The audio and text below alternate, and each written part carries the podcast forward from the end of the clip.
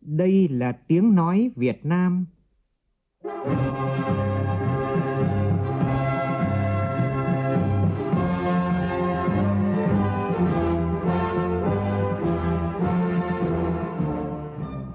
là tiếng nói Việt Nam,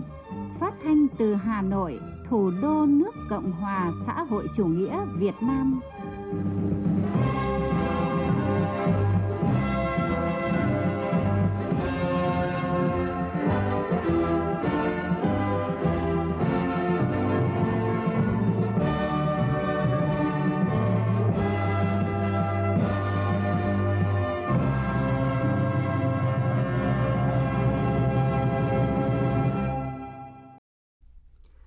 Kính chào quý vị và các bạn. Mời quý vị và các bạn nghe chương trình Thời sự chiều của Đài Tiếng nói Việt Nam với những nội dung chính sau đây.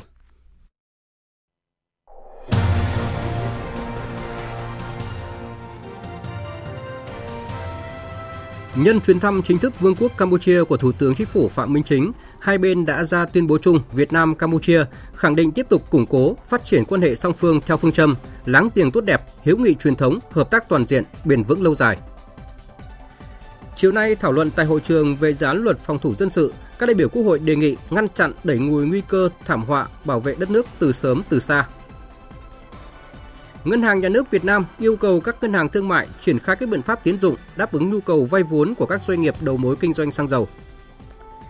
Chiều cường gây sạt lở nghiêm trọng cuốn trôi nhiều nhà cửa đất đai của người dân ven biển tỉnh Quảng Ngãi.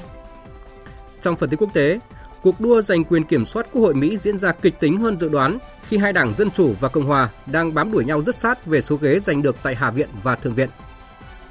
New Zealand chính thức công bố gói hỗ trợ trị giá 20 triệu đô la dành cho các nước đang phát triển khắc phục hậu quả do biến đổi khí hậu.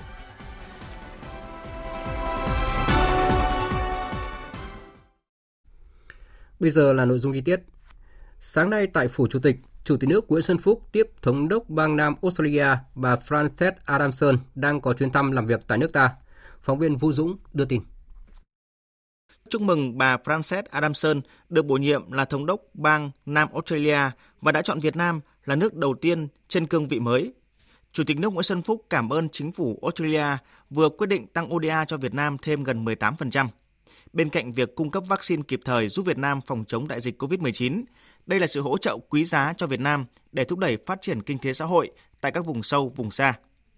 Thống đốc bang Nam Australia trân trọng cảm ơn Chủ tịch nước Nguyễn Xuân Phúc dành thời gian tiếp, bày tỏ vui mừng khi mối quan hệ hai nước ngày càng phát triển trên tất cả các lĩnh vực. Đặc biệt, việc triển khai tuyên bố chung giữa hai nước trong chuyến thăm chính thức Australia của Thủ tướng Nguyễn Xuân Phúc năm 2018 đã góp phần thúc đẩy hợp tác hai nước trong các lĩnh vực kinh tế, thương mại, an ninh quốc phòng, khoa học công nghệ, đổi mới sáng tạo. Về vấn đề năng lượng xanh, Thống đốc bang Nam Australia cho biết bang sẵn sàng hợp tác với các địa phương của Việt Nam để triển khai các hoạt động bảo vệ môi trường và chống biến đổi khí hậu. Năm tới, hai nước kỷ niệm 50 năm thiết lập quan hệ ngoại giao. Thống đốc Frances Adamson mong muốn tổ chức nhiều hoạt động tăng cường hợp tác giữa hai bên. Hoan nghênh Thống đốc bang Nam Australia về các nội dung nêu ra, Chủ tịch nước Nguyễn Xuân Phúc khẳng định Việt Nam luôn coi trọng thúc đẩy quan hệ đối tác chiến lược với Australia, một đối tác phát triển quan trọng của Việt Nam tại Nam Thái Bình Dương – và cũng là đối tác chiến lược toàn diện của ASEAN. Chủ tịch nước Nguyễn Xuân Phúc đánh giá cao việc các bang của Australia đều ưu tiên thúc đẩy quan hệ với Việt Nam. Các địa phương hai nước tích cực tìm kiếm cơ hội tăng cường hợp tác. Trong đó, bang Nam Australia hợp tác với Nghệ An, Đà Nẵng về giáo dục. Chủ tịch nước cũng đề nghị bang Nam Australia mở thêm hợp tác với nhiều địa phương khác của Việt Nam, đồng thời xem xét sớm mở văn phòng đại diện thương mại đầu tư tại Việt Nam. Với thực tế cộng đồng người Việt Nam tại Australia ngày càng phát triển – và Nam Australia cũng là nơi có nhiều sinh viên Việt Nam du học, nhiều doanh nghiệp Việt Nam đến đầu tư. Chủ tịch nước mong muốn bà thống đốc tạo điều kiện thuận lợi cho cộng đồng người Việt đóng góp cho sự phát triển kinh tế xã hội và gắn kết giao lưu nhân dân giữa hai nước. Về hợp tác tại các diễn đàn quốc tế, Chủ tịch nước Nguyễn Xuân Phúc cảm ơn Australia đã ủng hộ Việt Nam ứng cử thành công vào Hội đồng Nhân quyền Liên Hợp Quốc nhiệm kỳ 2023-2025. Việt Nam sẽ tiếp tục đóng góp hiệu quả và thực chất cho cơ chế này. Tiếp tục chuyến thăm chính thức Vương quốc Campuchia, chiều nay Thủ tướng Thủ tướng Phạm Minh Chính đã tiếp bà Men Somon, Phó Thủ tướng, Bộ trưởng quan hệ Quốc hội, Thượng viện và Thanh tra Vương quốc Campuchia, Phó Chủ tịch Đảng Nhân dân Campuchia, Chủ tịch Hội hữu nghị Campuchia Việt Nam. Tin của phóng viên Vũ Khuyên. Thủ tướng Phạm Minh Chính đánh giá cao vai trò cá nhân của Phó Thủ tướng Men Samon trong việc thúc đẩy giao lưu văn hóa, giao lưu nhân dân, tình đoàn kết và hữu nghị láng giềng tốt đẹp giữa hai chính phủ và nhân dân hai nước trên nhiều cương vị công tác. Đồng thời đề nghị Phó Thủ tướng Men Samon tiếp tục hỗ trợ, quan tâm, ủng hộ và tạo điều kiện cho công dân doanh nghiệp Việt Nam và cộng đồng người gốc Việt sinh sống, làm ăn, kinh doanh ổn định và thuận lợi tại Campuchia. Phó Thủ tướng Men Samon vui mừng gặp lại Thủ tướng Phạm Minh Chính, đánh giá chuyến thăm chính thức đầu tiên tới Campuchia của Thủ tướng không chỉ góp phần củng cố quan hệ láng giềng hữu nghị và hợp tác toàn diện giữa hai nước, mà còn thể hiện sự ủng hộ mạnh mẽ của Việt Nam dành cho Campuchia trong vai trò Chủ tịch ASEAN 2022 và Đại hội đồng IPA 43. Phó Thủ tướng Mensamon bày tỏ hài lòng về sự phát triển tích cực của quan hệ láng giềng hữu nghị và hợp tác toàn diện Việt Nam Campuchia thời gian gần đây, đặc biệt việc trao đổi các đoàn cấp cao và tiếp xúc song phương, hợp tác kinh tế, thương mại và du lịch. Qua Thủ tướng Phạm Minh Chính, Phó Thủ tướng Mensamon chuyển lời thăm hỏi thân tình đến Tổng Bí thư Nguyễn Phú Trọng, Chủ tịch nước Nguyễn Xuân Phúc và Chủ tịch Quốc hội Vương Đình Huệ. Trước đó, sáng nay, Thủ tướng Phạm Minh Chính và đoàn đại biểu cấp cao Việt Nam đã tới thăm bệnh viện Trợ Rẫy Phnom Penh, biểu tượng của mối quan hệ hữu nghị truyền thống tốt đẹp Việt Nam Campuchia. Phóng viên Vũ Khuyên đưa tin.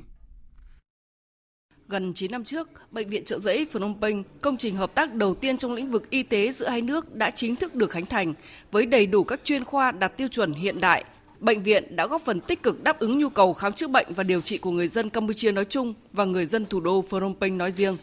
Tại buổi làm việc với lãnh đạo bệnh viện,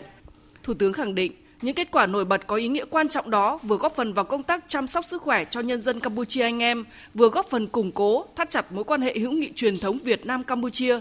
Thủ tướng mong muốn với truyền thống gắn bó, đoàn kết vốn có nhiều năm thăng trầm lịch sử, mối quan hệ láng giềng tốt đẹp hữu nghị truyền thống, hợp tác toàn diện bền vững lâu dài giữa hai nước Việt Nam và Campuchia không ngừng được tăng cường và phát triển. Hợp tác trên tất cả các lĩnh vực được chú trọng và đẩy mạnh, trong đó có hợp tác về y tế.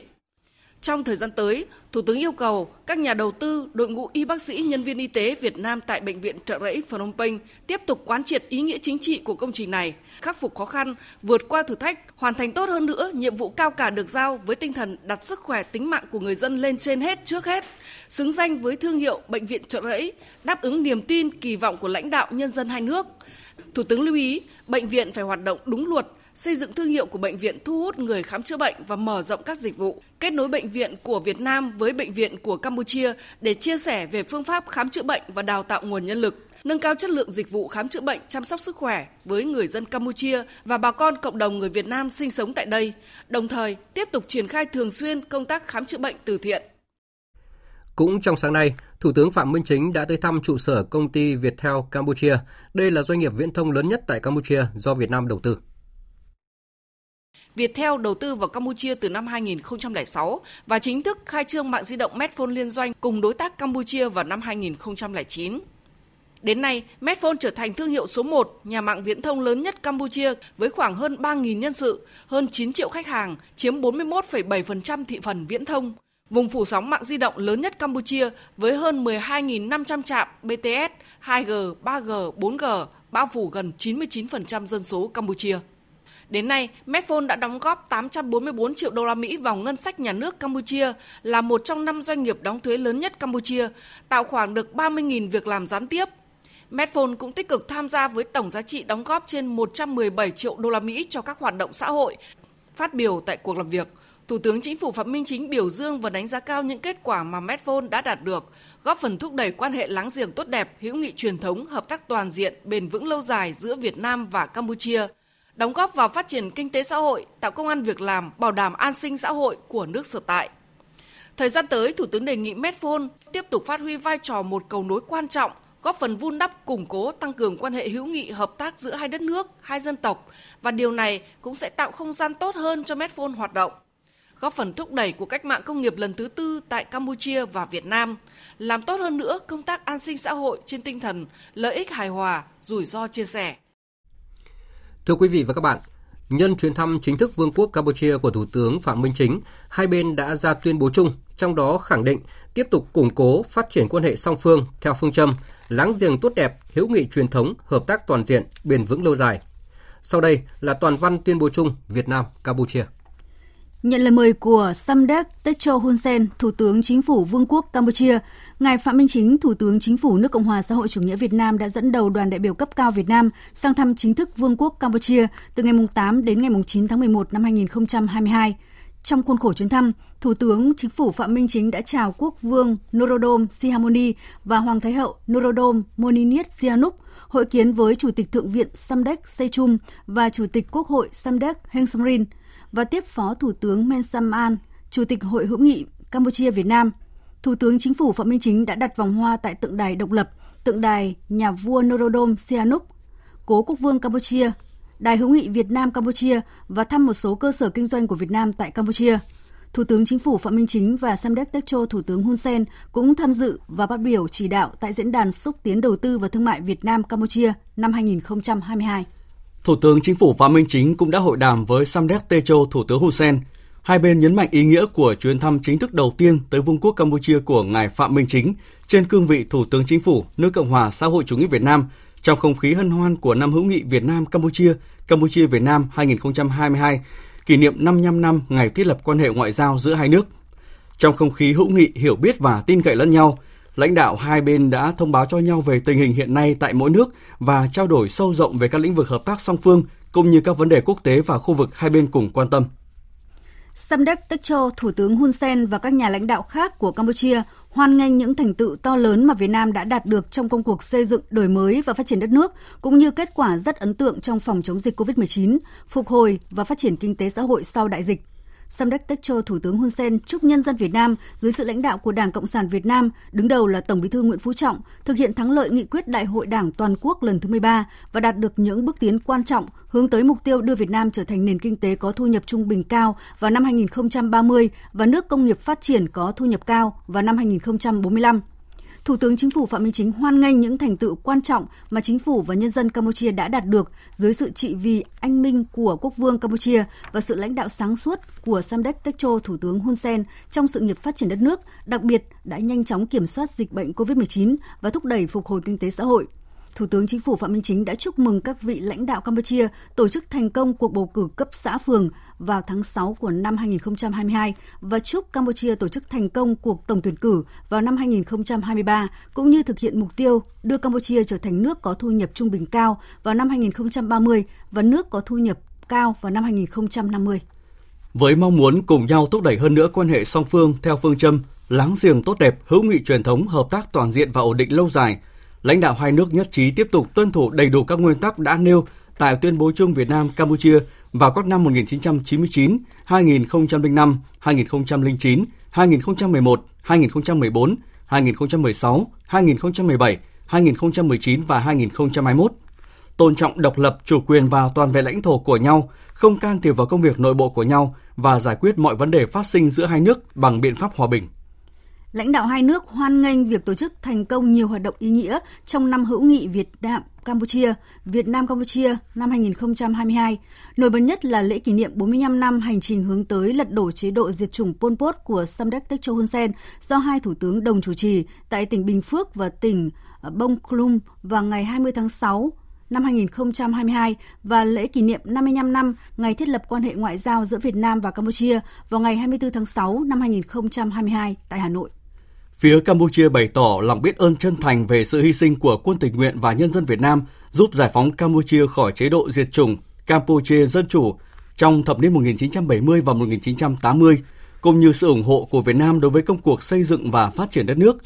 Phía Việt Nam cũng chân thành cảm ơn sự hy sinh của nhân dân Campuchia đối với sự nghiệp đấu tranh giành độc lập dân tộc, thống nhất đất nước trong thập niên 1960 và 1970, cũng như sự ủng hộ của Campuchia đối với công cuộc xây dựng và phát triển đất nước – trên tinh thần đó, hai bên nhấn mạnh tầm quan trọng của việc thúc đẩy và tăng cường tinh thần hữu nghị truyền thống, láng giềng tốt đẹp, đoàn kết, tin cậy và hiểu biết lẫn nhau giữa hai dân tộc. Hai bên bày tỏ hài lòng với sự phát triển hiệu quả của quan hệ hữu nghị và hợp tác toàn diện Việt Nam Campuchia trong những năm gần đây, giúp mang lại lợi ích thực chất cho nhân dân hai nước. Vượt qua những thách thức do đại dịch COVID-19 đặt ra, quan hệ chính trị giữa hai nước không ngừng được tăng cường thông qua trao đổi đoàn cấp cao trên tất cả các kênh và thảo luận thường xuyên dưới nhiều hình thức – đồng thời phát huy hiệu quả các cơ chế hợp tác song phương. Hai bên khẳng định quyết tâm củng cố và phát triển hơn nữa tình hữu nghị Việt Nam Campuchia, đưa hợp tác song phương ngày càng đi vào chiều sâu, thực chất và hiệu quả, coi đó là yêu cầu khách quan tất yếu đối với cả hai nước. Bên cạnh việc duy trì các chuyến thăm và tiếp xúc thường xuyên ở các cấp, hai bên nhất trí tổ chức kỳ họp lần thứ 20 của Ủy ban hỗn hợp Việt Nam Campuchia về hợp tác kinh tế, văn hóa, khoa học và kỹ thuật vào quý 1 năm 2023 và Hội nghị hợp tác và phát triển các tỉnh biên giới Việt Nam Campuchia lần thứ 12 vào thời điểm phù hợp với hai bên tại Việt Nam trong năm 2023.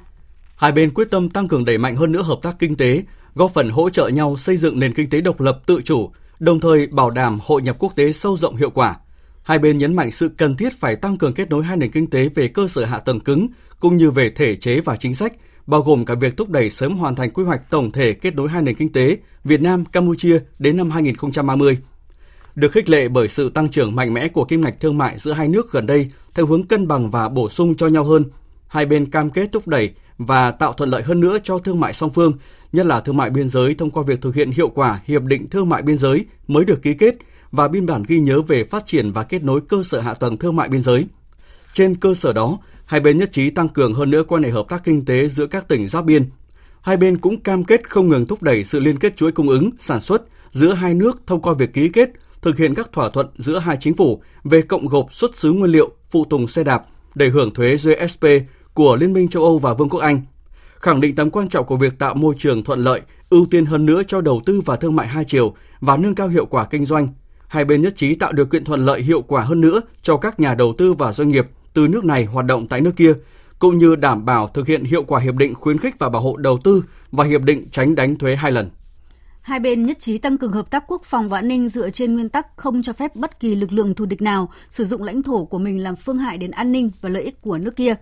Hai bên tái khẳng định sẽ phối hợp chặt chẽ triển khai hiệu quả các thỏa thuận đang có hiệu lực và các cơ chế hợp tác phòng quốc phòng an ninh hiện có để tăng cường phối hợp giữ vững ổn định chính trị, an ninh trật tự, an toàn xã hội ở mỗi nước cũng như nâng cao hiệu quả quản lý và bảo vệ biên giới. Hai bên nhấn mạnh tầm quan trọng của hợp tác trong công tác bảo hộ công dân phù hợp với công ước viên về quan hệ lãnh sự năm 1963 phối hợp phòng chống các loại tội phạm xuyên biên giới như buôn bán người, vận chuyển và buôn lậu ma túy, hợp tác bảo đảm an ninh mạng,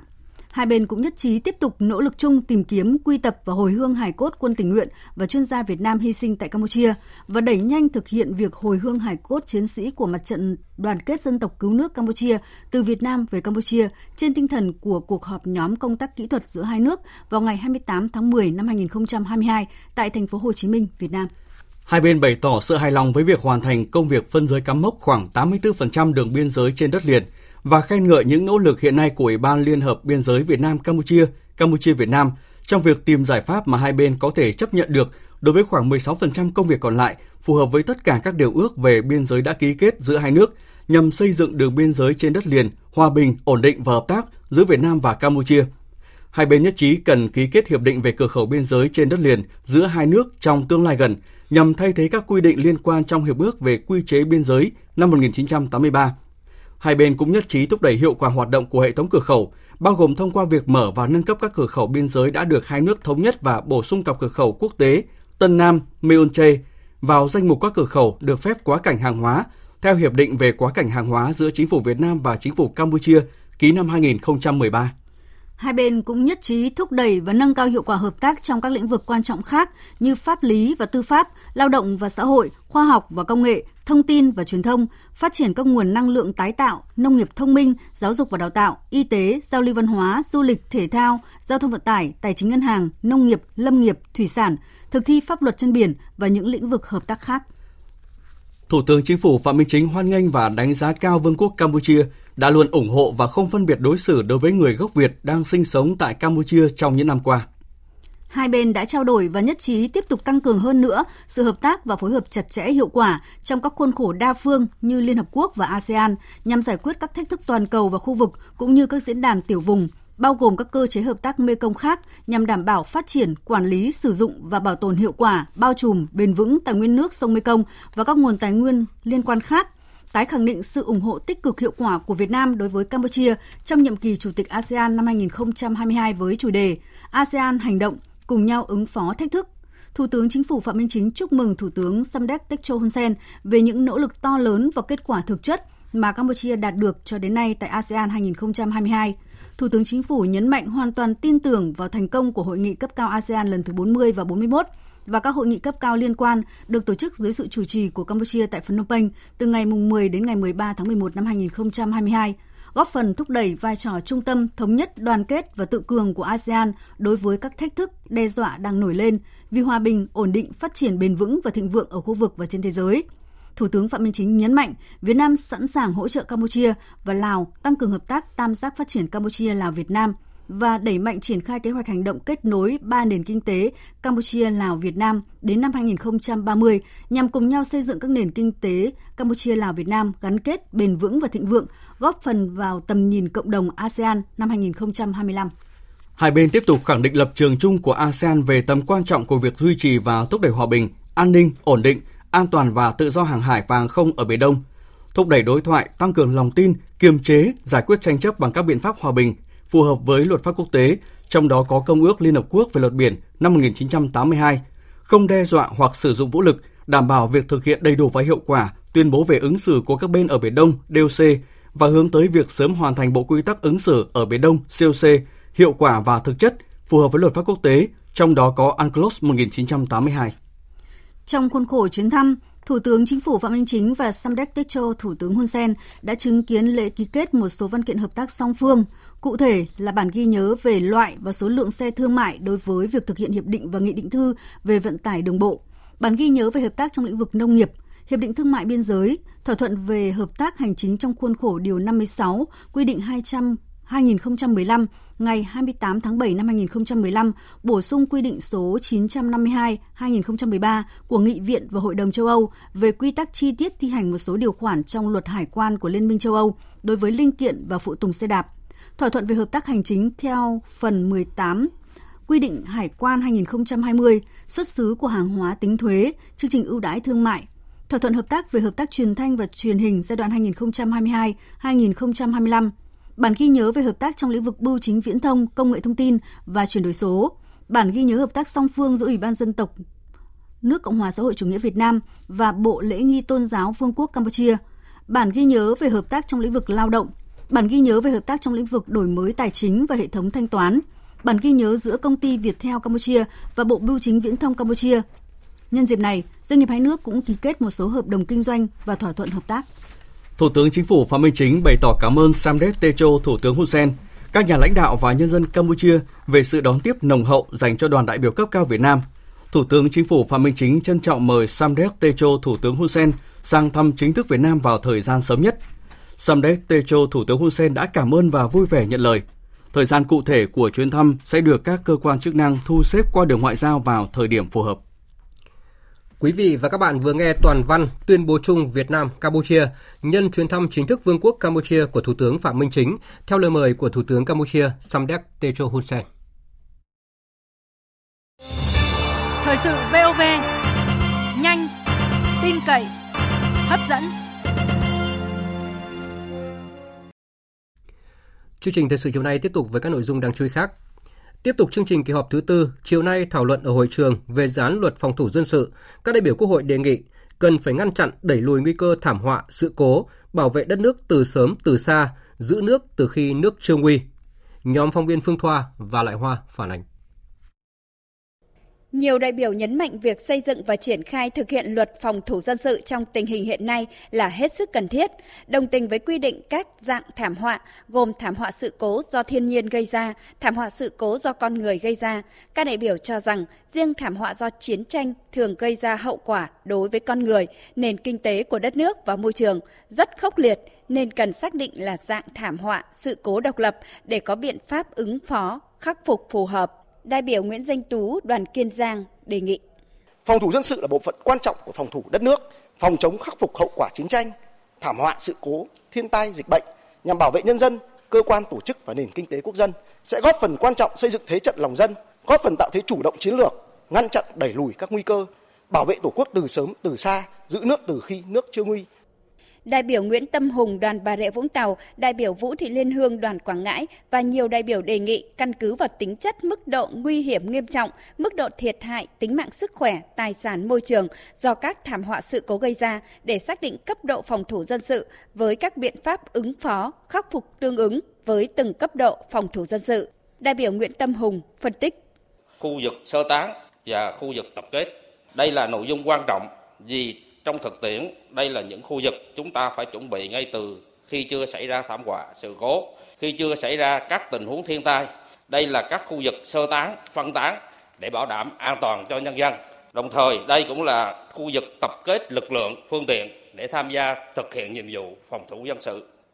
Các đại biểu đề nghị quy định cụ thể rõ ràng về thẩm quyền ban bố, công bố, bãi bỏ cấp độ phòng thủ dân sự, đặc biệt giả soát để quy định phù hợp thống nhất về tình trạng khẩn cấp, các địa phương được đặt trong tình trạng khẩn cấp thực hiện các biện pháp phòng thủ dân sự cấp độ 4. Đại biểu Siêu Hương đoàn Gia Lai, đại biểu Nguyễn Thị Thu Nguyệt đoàn Đắk Lắk nhấn mạnh. Thực tiễn đối phó với tình trạng dịch bệnh COVID-19 cho thấy có giai đoạn cần thiết phải ban bố tình trạng khẩn cấp ở mức cao hơn và lâu dài hơn nhưng chúng ta lại thiếu đi hành lang pháp lý để thống nhất điều chỉnh. Vì vậy, để quy định mang tính chung nhất về phòng chống khắc phục hậu quả thảm họa sự cố thiên tai thì cần làm rõ tình trạng khẩn cấp trong dự thảo luật và nội hàm tình trạng khẩn cấp trong dự thảo luật có thống nhất với các văn bản. Luật này chỉ thể hiện được các biện pháp mang tính chất dân sự trong tình trạng khẩn cấp mà không đề cập đến các biện pháp về quốc phòng an ninh như vậy, nội hàm của khái niệm tình trạng khẩn cấp trong phòng thủ dân sự có mâu thuẫn với quy định tình trạng khẩn cấp theo pháp lệnh tình trạng khẩn cấp, cũng như khái niệm phòng thủ dân sự được quy định tại điều 2 của luật này hay không. Đề nghị ban soạn thảo cần làm rõ. Giải trình tại phiên họp, đại diện cơ quan chủ trì soạn thảo, Bộ trưởng Bộ Quốc phòng Phan Văn Giang nêu rõ. Dự thảo luật chỉ điều chỉnh về phòng chống khắc phục hậu quả chiến tranh, phòng ngừa ứng phó khắc phục hậu quả thảm họa và những sự cố có nguy cơ trở thành thảm họa. Thứ hai, dự thảo luật chỉ quy định những nguyên tắc, nội dung, biện pháp chung liên quan đến hoạt động phòng thủ dân sự, xác định các cấp độ phòng thủ dân sự, biện pháp ứng phó trong từng cấp độ phòng thủ dân sự, hoạt động phòng thủ dân sự trong tình trạng khẩn cấp, tình trạng chiến tranh. Thứ ba, để tạo cơ sở cho việc triển khai các biện pháp phòng thủ dân sự phù hợp với mức độ thảm họa, sự cố, bảo đảm không trồng chéo với các luật chuyên ngành khác Bộ trưởng Phan Văn Giang cũng nêu rõ việc thành lập quỹ phòng thủ dân sự là cần thiết để hỗ trợ cho hoạt động cứu trợ khẩn cấp về củng cố, sửa chữa các công trình hạ tầng cơ sở của nhà nước và nhân dân, công trình phòng thủ, lương thực, thực phẩm, nước uống, thuốc chữa bệnh và các nhu cầu thiết yếu khác do hậu quả của thảm họa sự cố. Ví dụ trong phòng chống dịch COVID-19, khi cần huy động kinh phí để mua số lượng lớn vaccine đảm bảo cấp bách phòng chống dịch, thì quỹ phòng chống bệnh truyền nhiễm chưa đáp ứng kịp thời, trong khi một số quỹ khác thuộc lĩnh vực phòng thủ dân sự có khả năng đáp ứng nhưng do vướng về cơ chế nên không thể chi cho công tác phòng chống dịch COVID-19. Trước đó, với đa số phiếu tán thành, Quốc hội đã biểu quyết thông qua luật đầu tiên tại kỳ họp thứ tư, đó là luật sửa đổi bổ sung một số điều của luật tần số vô tuyến điện. Điểm đáng chú ý trong luật quy định trường hợp đặc biệt băng tần được cấp cho doanh nghiệp nhà nước trực tiếp phục vụ quốc phòng an ninh với thời hạn không quá 3 năm để phát triển kinh tế kết hợp với nhiệm vụ quốc phòng an ninh. Trước khi giấy phép hết thời hạn 3 tháng, Bộ Quốc phòng Bộ Công an tổ chức đánh giá hiệu quả việc sử dụng băng tần đã cấp và báo cáo Thủ tướng Chính phủ xem xét quyết định dừng hoặc là tiếp tục triển khai đề án không quá 12 năm làm cơ sở để Bộ Thông tin và Truyền thông gia hạn giấy phép. Theo chương trình, ngày mai Quốc hội biểu quyết thông qua luật thực hiện dân chủ ở cơ sở và nghị quyết về kế hoạch phát triển kinh tế xã hội năm 2023. Và cũng trong ngày mai, các đại biểu Quốc hội thảo luận ở hội trường về dự án luật hợp tác xã sửa đổi và dự án luật bảo vệ quyền lợi người tiêu dùng sửa đổi. Sáng nay tại Hà Nội, đồng chí Trương Thị Mai, Ủy viên Bộ Chính trị, Bí thư Trung Đảng, trưởng ban tổ chức Trung ương Đảng Cộng sản Việt Nam hội đàm với đồng chí Sì Sảy Lư Đệt Mun Sòn, Ủy viên Bộ Chính trị, Bí thư Trung Đảng, trưởng ban tổ chức Trung ương Đảng Nhân dân Cách mạng Lào, trưởng đoàn đại biểu cấp cao Ban tổ chức Trung ương Đảng Nhân dân Cách mạng Lào đang có chuyến thăm và làm việc tại nước ta. Phóng viên Văn Hiếu đưa tin. Đồng chí Trương Thị Mai bày tỏ niềm vui mừng được gặp lại đồng chí Si Sẩy Lư Đệt Mun Sòn, người bạn thân thiết của Đảng, Nhà nước và nhân dân Việt Nam, chúc mừng những thành tiệu quan trọng của Lào trong thời gian qua. Tin tưởng dưới sự lãnh đạo của Đảng Nhân dân Cách mạng Lào, nhân dân Lào tiếp tục giành được nhiều thành tiệu mới to lớn hơn nữa, thực hiện thắng lợi nghị quyết đội lần thứ 11 của Đảng, xây dựng thành công nước Lào hòa bình, độc lập, dân chủ, thống nhất và phồn vinh theo mục tiêu xã hội chủ nghĩa đồng chí Sĩ Sảy Lư Đệt Mun Sòn bày tỏ vui mừng về mối quan hệ Lào Việt Nam ngày càng đi vào chiều sâu và hiệu quả trên tất cả các lĩnh vực, mang lại lợi ích thiết thực cho nhân dân mỗi nước. Cảm ơn Đảng, Nhà nước, nhân dân Việt Nam đã dành cho Đảng, Nhà nước, nhân dân Lào sự giúp đỡ to lớn, trí tình, trí nghĩa và có hiệu quả trong suốt thời gian qua. Tại buổi hội đàm, đồng chí Trương Thị Mai và đồng chí Sĩ Sảy Lư Đền Mun Sòn cũng đã trao đổi và thống nhất về phương hướng hợp tác trong thời gian tới. Phải tạo điều kiện cho trí thức làm việc thật tốt, tham gia đóng góp vào xây dựng chủ trương chính sách, lan tỏa những giá trị tốt đẹp trong xã hội.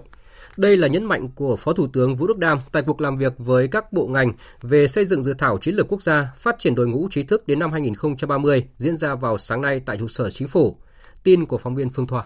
Theo báo cáo của Bộ Khoa học và Công nghệ, cơ quan chủ trì soạn thảo chiến lược quốc gia phát triển đội ngũ trí thức đến năm 2030 cho thấy sau 15 năm thực hiện nghị quyết 27 của Trung ương về xây dựng đội ngũ trí thức trong thời kỳ đẩy mạnh công nghiệp hóa, hiện đại hóa đất nước và các văn bản chỉ đạo của Đảng, Nhà nước, bên cạnh những kết quả đã đạt được, so với yêu cầu hiện tại, đội ngũ trí thức Việt Nam còn thiếu cả về số lượng và chất lượng. Tại cuộc họp, nhiều ý kiến đã đóng góp cụ thể vào tiêu chí xác định trí thức, việc xác định các nhóm trí thức trong lĩnh vực hoạt động cụ thể, mục tiêu đề ra, giải pháp thực hiện.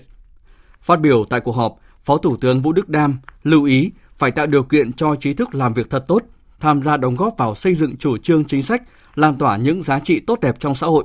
Phó Thủ tướng cũng cho ý kiến về các cơ chế chính sách phát triển trí thức hoạt động trong những lĩnh vực, khu vực như giáo dục, văn học nghệ thuật, pháp luật, y tế, doanh nghiệp, hệ thống chính trị, lực lượng vũ trang, các hội đoàn thể chính trị xã hội nghề nghiệp. Có giải pháp phát huy toàn dân, đặc biệt là đội ngũ trí thức vào xây dựng hình thành đường lối chủ trương, chính sách của Đảng, Nhà nước. Theo thống kê, trong 2 năm rưỡi qua, đã có tới gần 40.000 cán bộ công chức viên chức rời khỏi khu vực công. Đây vừa là cơ hội để khu vực công có thể tuyển thêm được những người có năng lực, vừa là thách thức phải đối với môi trường làm việc, chế độ đãi ngộ để giữ chân được những người có kinh nghiệm. Nhiều ý kiến cho rằng cần sớm thực hiện nghị quyết của Trung ương về cải cách chính sách tiền lương, cùng với đó là cải ờ, các giải pháp để ờ, tạo môi trường làm việc tốt, có như vậy thì khu vực công mới vượt qua được thách thức, tận dụng được cơ hội để nâng cao chất lượng đội ngũ thực sự tinh gọn, hoạt động hiệu lực, hiệu quả, tiếp tục giữ vai trò dẫn dắt sự phát triển của xã hội. Ngân hàng Nhà nước vừa có văn bản gửi Chủ tịch Hội đồng Quản trị, Tổng Giám đốc các ngân hàng thương mại yêu cầu các đơn vị này quyết liệt triển khai các giải pháp tiến dụng, tạo điều kiện à, đáp ứng nhu cầu vốn của các doanh nghiệp đầu mối kinh doanh xăng dầu.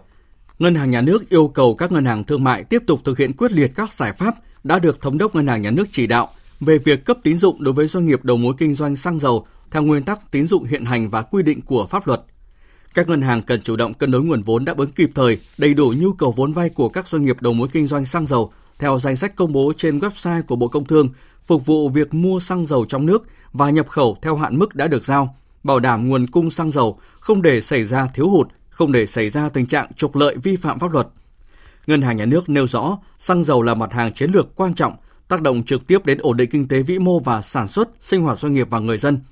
Trong bối cảnh thị trường xăng dầu thế giới tiếp tục diễn biến phức tạp, nguồn cung không ổn định, giá cả biến động lớn và thường xuyên, Chính phủ, Thủ tướng Chính phủ đã đề ra các nhiệm vụ giải pháp nhằm bảo đảm nguồn cung không để thiếu hụt xăng dầu cho thị trường trong nước. Thiếu đơn hàng, lãi suất và tỷ giá hối đoái tăng vọt khiến các doanh nghiệp quay cuồng trong khó khăn chưa từng có. Tình trạng các công ty buộc phải cắt giảm công nhân, hoạt động cầm chừng diễn ra ngày càng nhiều. Nhiều chuyên gia dự báo trong năm 2023, những vấn đề này vẫn chưa thể chấm dứt. Bên hành lang Quốc hội, nhiều đại biểu cho rằng cùng với nỗ lực của mỗi doanh nghiệp thì chính phủ nên tháo gỡ những vướng mắc về cơ chế để doanh nghiệp có thể tiếp cận được các gói hỗ trợ nhằm thúc đẩy sản xuất kinh doanh. Ghi nhận của nhóm phóng viên Đài Tiếng nói Việt Nam. Theo đại biểu Trương Xuân Cừ, đoàn thành phố Hà Nội, mặc dù chính phủ đã lường trước được những khó khăn xảy ra với các doanh nghiệp do ảnh hưởng của dịch Covid-19 và đã có một số chính sách hỗ trợ. Tuy vậy, thực tế là các doanh nghiệp ở nước ta chưa thể phục hồi sản xuất kinh doanh như kỳ vọng. Doanh nghiệp cần nhất lúc này vẫn là vốn.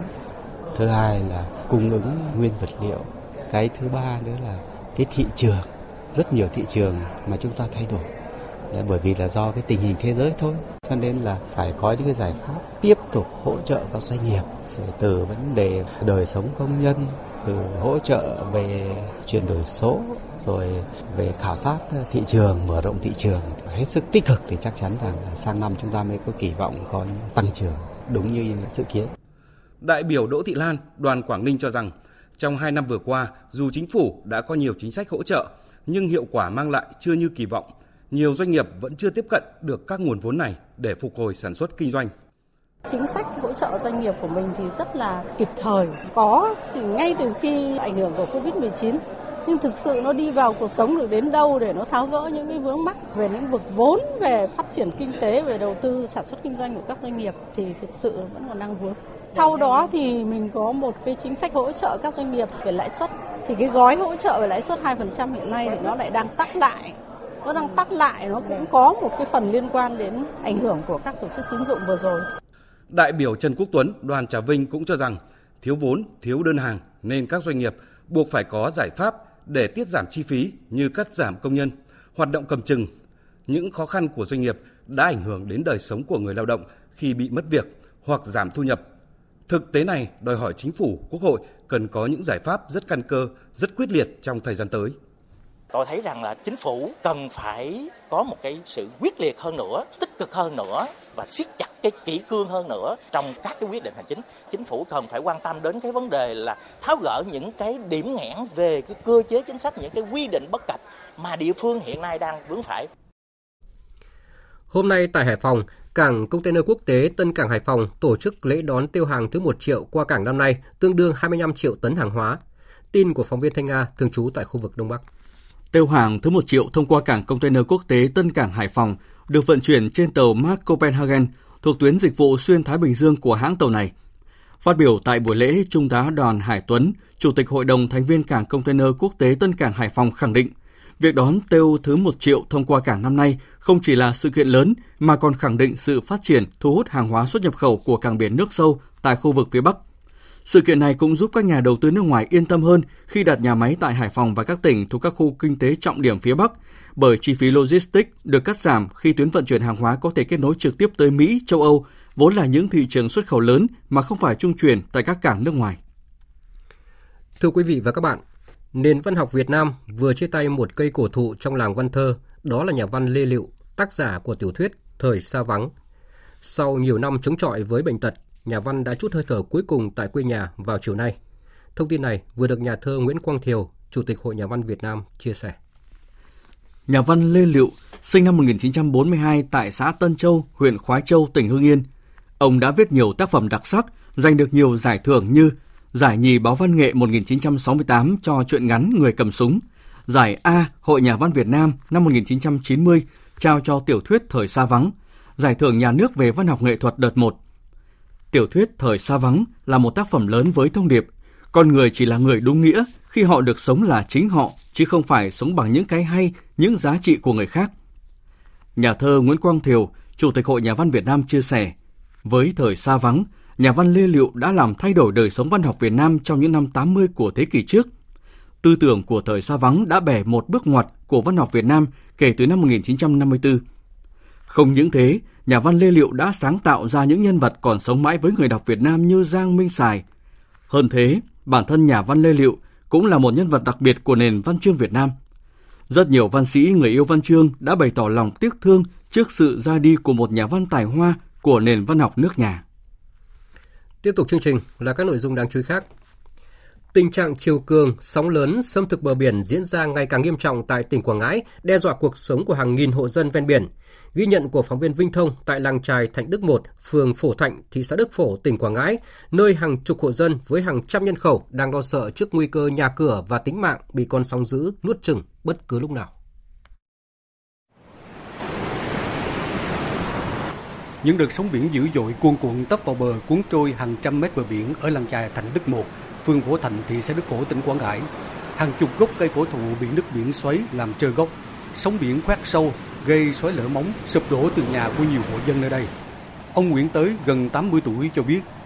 Lo là lo cái cũng nằm ở ngoài nó sập số rồi. Mới có 2 giờ sáng cái coi như nó tấp nập tới nó làm nhập nhại có 2 tiếng đồng hồ cái sập đổ vậy thôi. Hơn 10 ngày qua, bà con làng trại Thành Đức 1, phường Phổ Thành, thị xã Đức Phổ ăn không ngon, ngủ không yên. Ngoài hai ngôi nhà bị sập, hàng chục ngôi nhà khác dọc bờ biển đứng trước nguy cơ bị triều cường sóng biển cuốn trôi. Cây cối và kiến trúc bị sóng cuốn ra xa.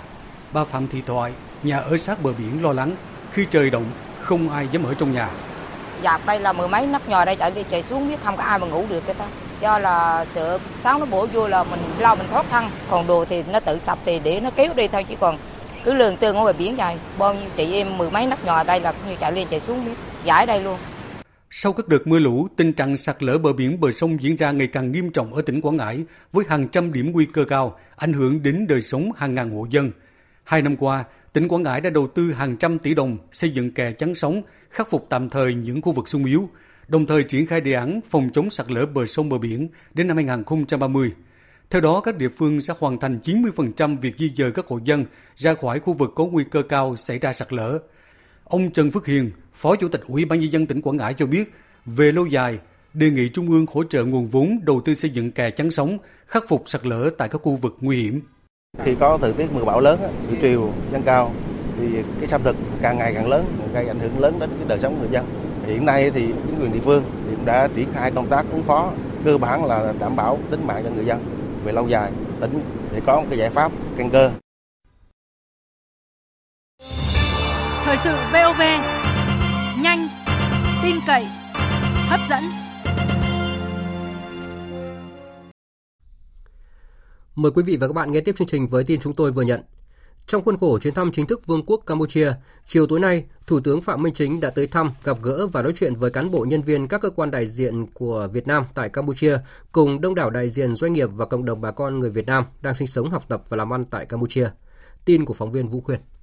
Thủ tướng cho biết, mục đích chính chuyến thăm này nhằm triển khai đường lối đối ngoại đại hội lần thứ 13 của Đảng ta, ưu tiên phát triển quan hệ với các nước láng giềng, các nước ASEAN, trong đó dành ưu tiên cao cho mối quan hệ láng giềng tốt đẹp, hữu nghị truyền thống, hợp tác toàn diện, bền vững lâu dài với Campuchia. Thủ tướng cũng đã thông báo về kết quả hợp tác thời gian qua và phương hướng hợp tác thời gian tới, những kết quả đạt được trong chuyến thăm về tình hình phát triển kinh tế xã hội trong nước với kiều bào doanh nghiệp và nhân dân tại buổi gặp mặt. Thủ tướng nhấn mạnh, Đảng và Nhà nước luôn quan tâm tới cộng đồng người Việt Nam ở nước ngoài, coi đây là bộ phận không tách rời của khối đại đoàn kết toàn dân tộc. Riêng đối với kiều bào ta tại Campuchia, sự quan tâm này là đặc biệt vì các đặc thù lịch sử và điều kiện khó khăn của bà con. Thủ tướng hoan nghênh và đánh giá cao tấm lòng yêu nước và những đóng góp quan trọng của kiều bào và cộng đồng doanh nghiệp ta tại Campuchia đối với công cuộc xây dựng và bảo vệ Tổ quốc, cũng như đối với quan hệ hai nước. Cùng với sự quan tâm hỗ trợ của Đảng và Nhà nước, sự đồng lòng góp sức của doanh nghiệp, Thủ tướng đề nghị bà con nêu cao lòng tự hào dân tộc, nỗ lực phấn đấu vươn lên, tiếp tục nâng cao tinh thần đoàn kết, giúp đỡ nhau vượt qua khó khăn, chấp hành tốt luật pháp sở tại, tiếp tục phát huy truyền thống tốt đẹp của cộng đồng người Việt Nam tại Campuchia, nỗ lực hết mình đóng góp vào công cuộc phát triển kinh tế xã hội của sở tại, cũng như hướng về quê hương đất nước và gìn giữ, vun đắp cho mối quan hệ gắn bó giữa hai nước Việt Nam Campuchia. Thủ tướng cũng mong muốn cộng đồng doanh nghiệp ta tiếp tục đẩy mạnh hợp tác đầu tư thương mại tại địa bàn Campuchia, đồng thời nỗ lực tối đa hỗ trợ bà con Việt kiều, nhất là trong chuyển đổi nghề nghiệp, an sinh cuộc sống sau khi di rời khỏi khu vực biển Hồ. Về một số tâm tư nguyện vọng đề xuất của bà con và cộng đồng doanh nghiệp ta, Thủ tướng hết sức cảm thông, chia sẻ, ghi nhận các ý kiến đó và sẽ giao các bộ ngành cơ quan liên quan tập trung giả soát, nghiên cứu, sớm có giải pháp phù hợp tinh thần kịp thời thấu đáo. Tiếp theo là một số tin thế giới đáng chú ý. Thưa quý vị và các bạn, thông tin sút sự chú ý của dư luận quốc tế trong 24 giờ qua là cuộc bầu cử giữa nhiệm kỳ ở Mỹ. Tới nay thì cuộc chạy đua vào hai viện quốc hội của Mỹ vẫn chưa ngang ngũ do công tác kiểm phiếu vẫn đang tiếp tục được thực hiện. Tin của phóng viên Phạm Huân, thường trú tại Mỹ. Tính tới thời điểm hiện nay thì à, cái cuộc chạy đua giữa hai đảng vào cả thượng viện và hạ viện thì à, vẫn chưa ngang ngũ khi mà cái công tác kiểm phiếu vẫn đang tiếp tục ở một số bang. Theo kết quả kiểm phiếu tới nay thì à, tại thượng viện hai đảng vẫn đang ở thế giằng co với đảng dân chủ có 48 ghế, bao gồm hai ghế độc lập ủng hộ đảng dân chủ và đảng cộng hòa thì đã có được 49 ghế.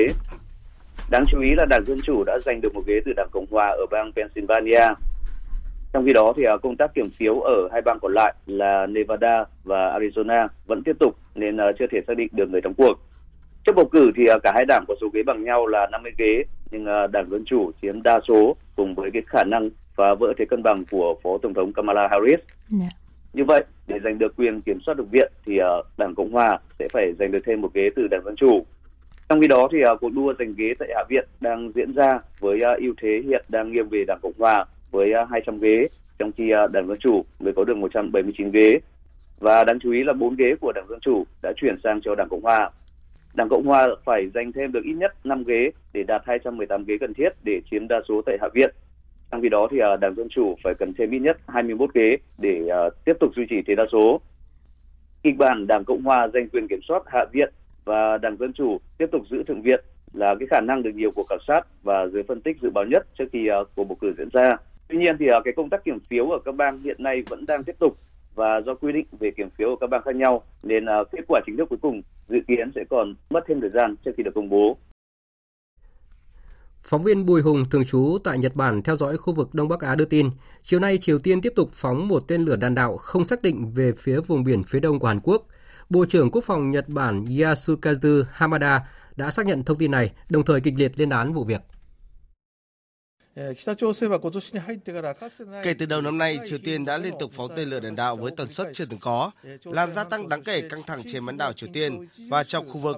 Triều Tiên đã nhanh chóng leo thang các hành động khiêu khích và những hành động đơn phương như vậy là mối đe dọa đối với hòa bình và ổn định của Nhật Bản, khu vực cũng như cộng đồng quốc tế và hoàn toàn không thể chấp nhận được. Tổng thống Pháp Emmanuel Macron vừa lên tiếng chỉ trích đạo luật giảm lạm phát của Mỹ và kêu gọi châu Âu cần thức tỉnh và hành động để bảo vệ khả năng cạnh tranh, chủ quyền công nghiệp cũng như là đạt được các mục tiêu khí hậu đã cam kết. Phóng viên Mạnh Hà, thường trú tại Pháp đưa tin. Phát biểu trong cuộc gặp với đại diện của 50 cơ sở công nghiệp gây ô nhiễm nhất tại Pháp, Tổng thống Pháp ông Emmanuel Macron khẳng định châu Âu đã giảm được 35% lượng khí thải nhà kính trong vòng 40 năm qua, cao hơn rất nhiều so với con số chỉ 7% của Mỹ. Người đứng đầu nước Pháp đã công khai chỉ trích đạo luật giảm lạm phát được Mỹ thông qua hồi tháng 8 vừa qua với nội dung chính là Mỹ sẽ chi ra một khoản tiền rất lớn, khoảng 430 tỷ đô la Mỹ nhằm tạo ưu đãi về thuế và trợ cấp giá năng lượng cho các công ty đầu tư trên đất Mỹ. Tổng thống Pháp Emmanuel Macron cho biết sẽ thảo luận với phía Mỹ về những chủ đề trên trong chuyến thăm chính thức tới Mỹ vào cuối tháng 11 và đầu tháng 12 tới đây, đồng thời cảnh báo châu Âu cần thức tỉnh và sẵn sàng có hành động đáp trả. Je pense que ça n'est pas conforme aux règles de l'Organisation mondiale du commerce et je pense que ça n'est pas amical. Et donc, euh, je pense qu'il y a besoin d'un réveil européen sur ce point. L'Europe ne peut pas être le seul endroit où il n'y a pas de Buy European Act. Bên lề hội nghị COP27, sáng nay Ngoại trưởng New Zealand Nanaya Mahota đã chính thức công bố gói hỗ trợ trị giá 20 triệu đô la dành cho các nước đang phát triển khắc phục các hậu quả do biến đổi khí hậu. Phóng viên Thiên Thành, thường trú tại Australia, đưa tin. Theo Ngoại trưởng New Zealand Lanaya Mahuta, biến đổi khí hậu đã và đang đe dọa trực tiếp đến không chỉ cuộc sống của người dân Thái Bình Dương mà còn cả văn hóa, ngôn ngữ, sức khỏe tinh thần và thể chất của họ. Chính vì vậy, các quốc gia phát triển như New Zealand phải có nghĩa vụ hỗ trợ các quốc gia nghèo hơn và nhạy cảm hơn đối với biến đổi khí hậu. Theo đó, khoản cam kết trị giá 20 triệu đô la Mỹ thể hiện sự ủng hộ mạnh mẽ của New Zealand đối với các ưu tiên ở Thái Bình Dương. Cho đến nay, ngoài New Zealand mới chỉ có Đức, Bỉ, Đan Mạch và Scotland là các nước phát triển thể hiện sự ủng hộ và bắt đầu có những đóng góp mang tính biểu tượng đối với việc hỗ trợ các nước nghèo ứng phó với biến đổi khí hậu. Theo Ngoại trưởng Mahuta, bên cạnh khoản cam kết 20 triệu đô la Mỹ, New Zealand sẽ tích cực ủng hộ một loạt các thỏa thuận tài trợ, hỗ trợ cho các nước đang phát triển, đặc biệt là các quốc đảo Thái Bình Dương trong khắc phục hậu quả thiên tai, lũ lụt, cải thiện và bảo vệ môi trường, phát triển năng lượng xanh và giảm phát thải. Cơ quan hàng không và vũ trụ Mỹ NASA một lần nữa thông báo phải rời lịch triển khai sứ mệnh Artemis 1 trong bối cảnh cơn bão nhiệt đới đang tiến về khu vực bờ biển phía đông bang Florida. Tính tới thời điểm này, việc triển khai sứ mệnh Artemis 1 đã 4 lần bị lùi lại do các sự cố kỹ thuật và thời tiết. Tuyên bố của NASA nêu rõ, trong bối cảnh cơn bão Nicole đang mạnh lên, NASA đã quyết định điều chỉnh thời điểm mục tiêu của Artemis 1, theo đó tiến hành vào thứ Tư ngày 16 tháng 11 để nhân viên có thể trở lại làm việc trong điều kiện an toàn và hoàn tất giả soát tình hình sau khi bão tan. Ngày phóng dự phòng tiếp theo được lên kế hoạch vào ngày 19 tháng 11 tới. Vừa rồi là phần tin thời sự trong nước và quốc tế. Tiếp tục chương trình thời sự chiều nay sẽ là trang tin thể thao.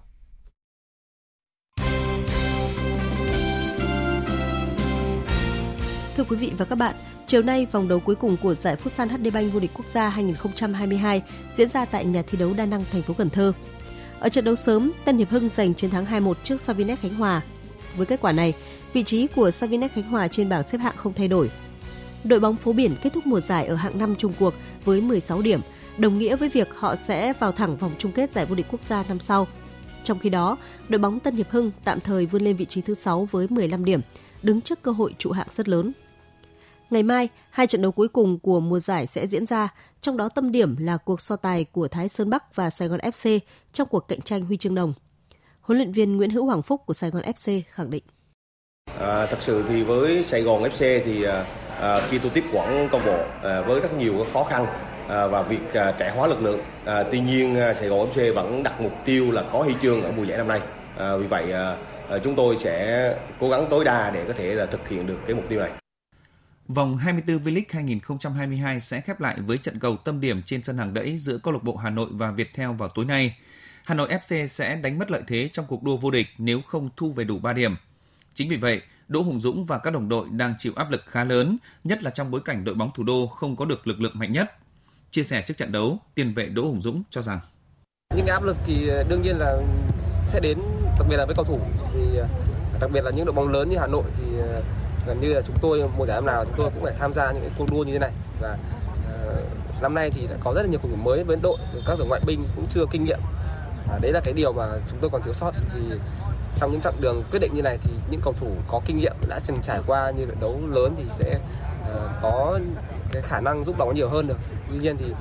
các cầu thủ trẻ đã tiến bộ các cầu thủ ngoại binh đã hòa nhập và tôi tin là ờ, Hà Nội đang có một cái phong độ tốt chỉ còn một tháng nữa, Đại hội Thể thao Toàn quốc 2022 sẽ khởi tranh. Chính vì vậy, các đội tuyển thể thao trên cả nước đang tích cực tập luyện để hướng tới những thành tích cao nhất. Đội tuyển vo Việt Nam thành phố Hồ Chí Minh cũng không nằm ngoài guồng quay đó. Thầy trò huấn luyện viên Trần Ngọc Nam đang quyết tâm giành lại ngôi nhất toàn đoàn ở nội dung đối kháng. Giai đoạn này là giai đoạn uh, chuẩn bị cho uh, nước rút, chuẩn bị về chuyên môn, kỹ chiến thuật và chuẩn bị một cái nền tảng uh, thể lực tốt nhất, sung mãn nhất để có thể ờ, bước vào cái giai đoạn cuối cùng là giai đoạn chuẩn bị và thi đấu. Theo điều lệ, vô Việt Nam thành phố Hồ Chí Minh được đăng ký tối đa 8 hạng cân ở nội dung đối kháng. Những niềm kỳ vọng vàng được đặt lên vai các võ sĩ như Nguyễn Thanh Liêm, Nguyễn Ngọc Khôi hay Lê Minh Sang. Vận động viên Nguyễn Thanh Liêm chia sẻ. Mục tiêu sắp tới của em ở đại hội ờ, 2022 là em sẽ bảo vệ lại tấm huy chương vàng của 4 năm trước và mục tiêu xa hơn nữa là tháng 3 em sẽ ờ, đạt mục tiêu là lấy huy chương vàng giải ờ, vô địch Đông Nam Á và tháng 5 giải SEA Games ở nước bạn ở Campuchia. Em cũng đặt mục tiêu là bảo vệ lại thành tích mà em đã đạt huy chương vàng ở SEA Games ở nước nhà mình. Đội tuyển Jiu-Jitsu Việt Nam vừa lập kỳ tích ở giải vô địch thế giới 2022 tổ chức tại các tiểu vương quốc Ả Rập Thống Nhất khi giành tới 4 huy chương vàng, 6 huy chương bạc và 11 huy chương đồng. Đây mới là lần thứ hai Jiu-Jitsu Việt Nam tham dự giải đấu, nhưng đã có được vị trí thứ 14 trong tổng số 70 quốc gia góp mặt. Vận động viên Cấn Văn Thắng chia sẻ. Thông qua giải này em cũng học hỏi thêm được nhiều kinh nghiệm để ờ, thi đấu và sẽ là động lực để cố gắng phấn đấu thêm trong những ờ, giải thi đấu lớn tiếp theo. Với lực lượng gồm 22 vận động viên trẻ, lần đầu tiên được tham gia giải đấu cấp độ thế giới, nhưng các em đều thể hiện được trình độ kỹ thuật điêu luyện ở các nội dung biểu diễn, được các thành viên ban tổ chức giải và các đoàn đánh giá cao. Đây cũng là tín hiệu lạc quan cho sự phát triển của Jiu-Jitsu Việt Nam trong thời gian tới. Tay vợt Lý Hoàng Nam đã có chiến thắng thứ hai tại giải Matsuyama đang tổ chức ở Nhật Bản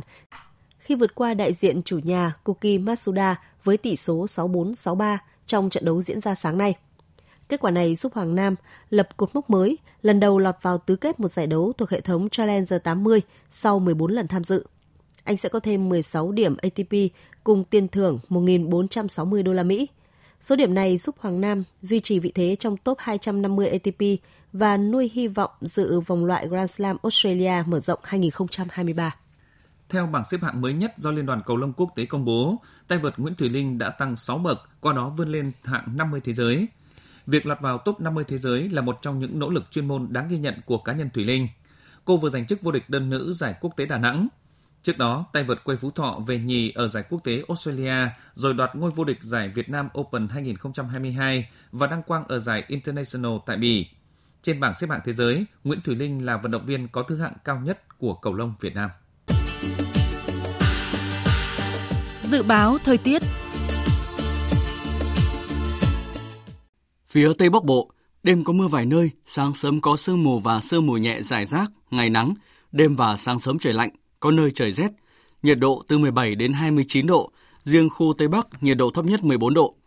Phía Đông Bắc Bộ có mưa vài nơi, sáng sớm có sương mù và sương mù nhẹ rải rác, đêm và sáng sớm trời lạnh, vùng núi trời rét. Nhiệt độ từ 19 đến 29 độ, vùng núi nhiệt độ thấp nhất là 15 độ. Khu vực từ Thanh Hóa đến Thừa Thiên Huế, phía Bắc đêm có mưa nhỏ vài nơi, sáng sớm có sương mù và sương mù nhẹ rải rác, ngày nắng gián đoạn, phía Nam có mưa rào nhẹ rải rác, đêm và sáng sớm trời lạnh, nhiệt độ từ 20 đến 30 độ. Khu vực từ Đà Nẵng đến Bình Thuận, có mây, phía Bắc có mưa rải rác, Phía Nam đêm có mưa vài nơi, ngày nắng, gió Đông Bắc cấp 2, cấp 3, nhiệt độ từ 22 đến 33 độ. Tây Nguyên, đêm có mưa rào và rông vài nơi, ngày nắng, nhiệt độ từ 18 đến 31 độ. Các tỉnh Nam Bộ, đêm có mưa rào và rông vài nơi, ngày nắng, chiều tối mai có mưa rào và rông rải rác, nhiệt độ từ 23 đến 33 độ, có nơi trên 33 độ.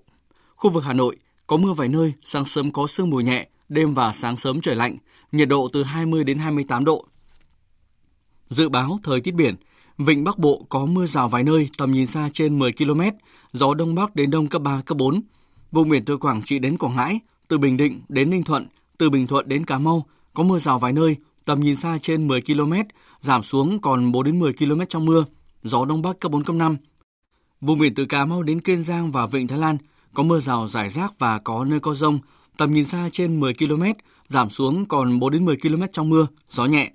Khu vực Bắc Biển Đông không mưa, tầm nhìn xa trên 10 km, gió Đông Bắc cấp 5, riêng phía Đông Bắc đêm có lúc cấp 6, giật cấp 7, cấp 8, biển động. Khu vực giữa và Nam Biển Đông, khu vực quần đảo Hoàng Sa thuộc thành phố Đà Nẵng, khu vực quần đảo Trường Sa thuộc tỉnh Khánh Hòa có mưa rào vài nơi, tầm nhìn xa trên 10 km, gió Đông Bắc cấp 5. Thông tin dự báo thời tiết vừa rồi đã kết thúc chương trình thời sự chiều nay của Đài Tiếng nói Việt Nam. Chương trình do các biên tập viên Nguyễn Cường, Minh Châu và Thu Hòa thực hiện với sự tham gia của phát thanh viên Thành Tuấn và kỹ thuật viên Tuyết Mai. Chịu trách nhiệm nội dung Nguyễn Thị Tuyết Mai.